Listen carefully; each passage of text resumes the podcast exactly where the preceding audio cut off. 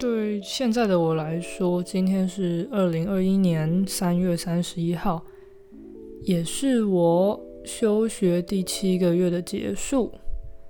那先预告一下，我计划在九月复学以前，每个月月底都更新一集休学第差个月系列。那复学后，我应该也会继续做，只是要看名字改什么。那现阶段的内容主要想记录一下自己在实践各种目标中的过程与障碍，可能有些小励志，也有可能有放弃时的自暴自弃。我想有时候我们也需要他人挫败的经验来安慰一下自己吧。借由这个系列整理与厘清自我和下一步，也欢迎你跟我一起回顾自己的每个月。欢迎来到床子之间，我是谁不重要。重要的是你今天还好吗？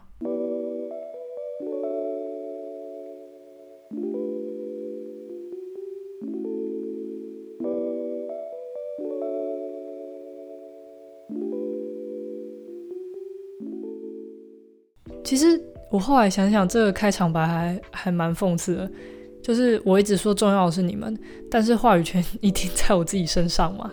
反正这个 podcast 就是我自己的舒适圈啦。但是我当然也希望你们收听时像是被邀请进我的空间。Please make yourself at home。我是真心希望你们今天很好哦。那先回到今天的主题，就是我要来回顾一下这个三月。那我自己觉得这个月实际的作为和休学前半年是差不多的，就是我做的事情还是属于比较关起门来，然后可以自己做自己的。然后不用理别人的那些事情，像是弹琴、写书法、烘焙、烹饪，我大概也只多了一个五月考德文 A 二，但是这个计划也没有很会受到他人的影响，就是了。那第七个月与过去前六个月比起来，差异最大的应该是心境。我就是因为心态上的转变，才会产生了这个系列来督促自己。因为前半年的时候，我先从与自己相处来远离他人的眼光，但这个月我意识到，之前那种调试自我、疗愈自己的那个阶段已经结束了。我觉得我已经把我这个杯子清空，可以开始盛装自己真正想要的东西了。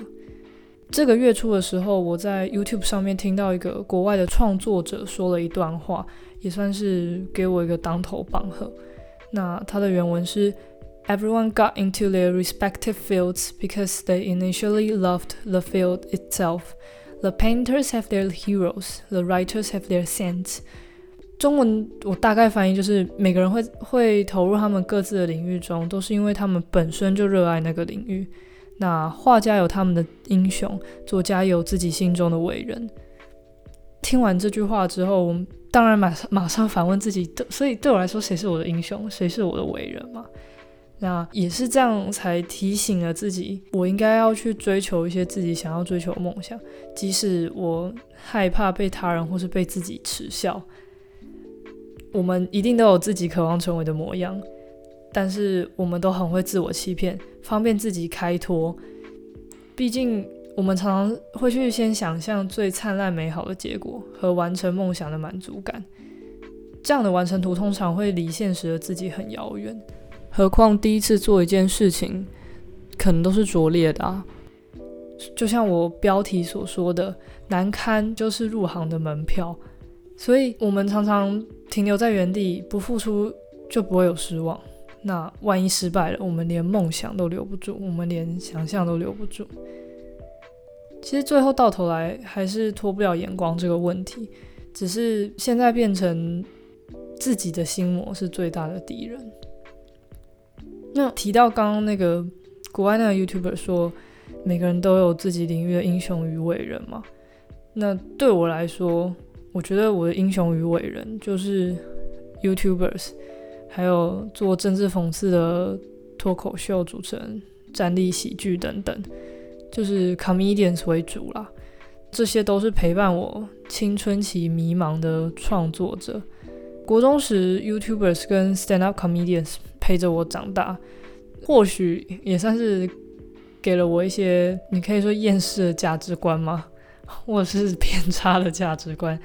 那高中我看很多美国政治讽刺脱口秀，他这些节目也陪我度过很多课业压力。这样，我高中的时候其实甚至还告诉自己，以后要做台湾第一个政治讽刺的脱口秀。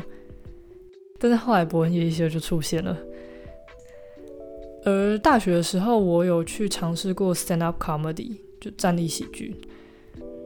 我知道我很想要碰这些东西，就是 YouTube。喜剧啊，政治讽刺类的这样，然后很想要在他人面前展演吧，这也是一种，可能是想红吗？或者是，嗯，很需要很需要表现，但也因为自己看多了，所以会尝试去了解，所以更明白这些东西辛苦以及，嗯，有很多障碍的地方。像 YouTuber 好了，其实 YouTuber 如果要成为一个可以稳定收入的东西，他想必也不可能随心所欲的要创作什么就创作什么嘛。除了 YouTube 本身平台的运算机制、审核机制，就有很多美美嘎嘎，再加上观众买不买单也是一个很大的问题啊。这势必也会有很多创作者自己身不由己的地方。我刚刚也讲了，呃，stand up comedy 嘛，跟政治讽刺类的。Stand up comedy 我有去试过，我大学的时候其实有去尝试过。你看人家讲，你会觉得很轻松、很好笑，但是自己写段子真的是一件非常煎熬的事情。当然，如果你写了一个让人发笑的段子，你会很有成就感，但其实背后绝大多数的，就是比例都是你闭门造车，然后自我批判，然后自我审核。然后你还要去尝试那个段子反应如何，通常会有一些很残酷的反应。听笑话很开心，但是肢解笑话、理解背后的原因、原理、制造一个笑话，其实还蛮容易让人发疯的。如果说到政治讽刺的脱口秀，通常啦，就是如果我们用美国来看的话，主持人自己本身都会有好几年的站立喜剧经历。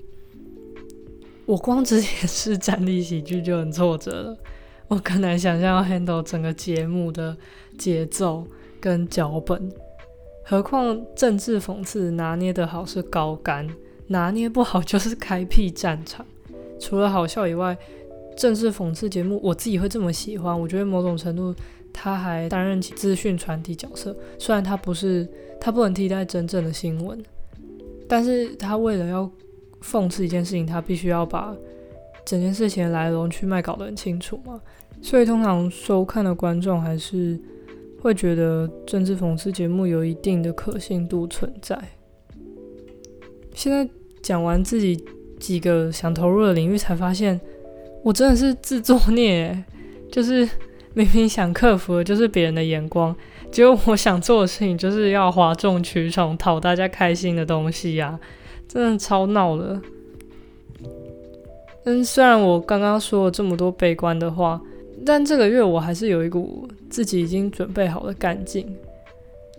嗯，我觉得做喜剧这件事情还是比较困难，尤其是我想要做讽刺相关的，然后还有一点就是政治的，嗯，掺杂就会比较有争议性。那我想说，先从比较简单的 YouTube 下手。我也不愿自己再因为自己瞻前顾后。如果我就是害怕被品头论足的话，我也更该在休学这个时候做，才更能保护自己的玻璃心。我想我自己会这么害怕被笑或是被批评，某种程度我觉得跟我求学路程上蛮顺遂应该有关系的。因为你就从国小读到国中，国中、高中、高中、大学，你一关一关的过。如果每一关你都就是符合世俗价值上的，就是哦，你常你考好，然后去好学校，你这样一关一关过，其实你永远就在别人的赞赏或是别人的认可下，这样很安全的活着。那但是现在大学了，如果不打算洗研究所学历的话，基本上这就是标准化应试的最后一站了。我也该庆幸，我现在有在告诉自己说，呃，人生就是自己的，我不可能一辈子都要照着别人的标准这样走下去。我觉得心心里面我很想要创作。那我今天挑的什么呃，YouTuber 或者是当喜剧演员类型的，也不过就是创作的一种手法而已。可能只是我刚好青少年时期就比较常看这些，自然而然也比较向往这些。对我来说，成为创作者是充满力量的，即使我还是有点有些害怕。嗯，创作者他不是被动的接收者，他们主动给予，他们大声的告诉世界自己的想法。但毕竟这个世界不有人友善，何况我们对自己都不一定友善了，所以我们一定会却步。但我记得《料理鼠王》就是皮克斯那一部动画电影里，美食评论家伊狗这个角色，他有一句台词我一直都记得，呃，原文是。The bitter truth we critics must face is that, in the grand scheme of things, the average piece of junk is probably more meaningful than our criticism designating it so. 我们评论家得面对一个难看的事实，就是从宏观上来看，我们大肆批评的平庸事物，都比我们自己的评论本身有意义的多。所以，其实科普的批判根本就不重要啊！世界有哪些评论家是我们会记得的？我们会纪念的都是那些勇敢创造的艺术家嘛？但过去自己对自己的评论也阻止了自己走向创作这条路。但我我真的不想要再这样继续下去了。所以对我来说，第七个月结束，要迈向第八个月。我的目标就是我要计划一个 YouTube 频道，我至少要发布一支我自己做的影片，也希望我记得难堪是入行的门票，不要自己变成了苛刻的评论家，大概是这样吧。不知道你这个月过得如何？嗯，希望你听完这一集有让今天变得更好。这里是床子之间，那我们就下期见啦，拜拜。